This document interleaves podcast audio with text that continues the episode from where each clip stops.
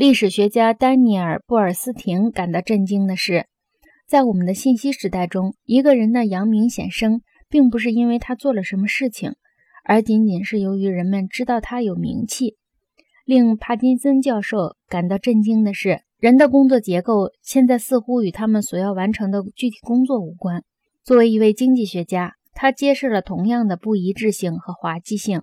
斯蒂芬·波特在游戏规则中所揭示的新旧之间的不一致，和帕金森异曲同工。两人都揭示了在事业上获得成功这句话在传统意义上的空洞滑稽性。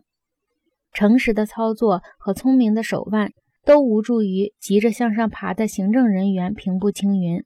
道理非常简单：阵地战役已经结束，在个人的和团体的战斗行动中都是如此。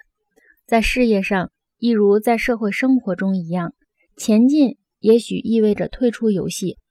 世界犹如一个瞬间可以扬名的共鸣箱，在这样一个世界里。根本不存在什么前进的问题。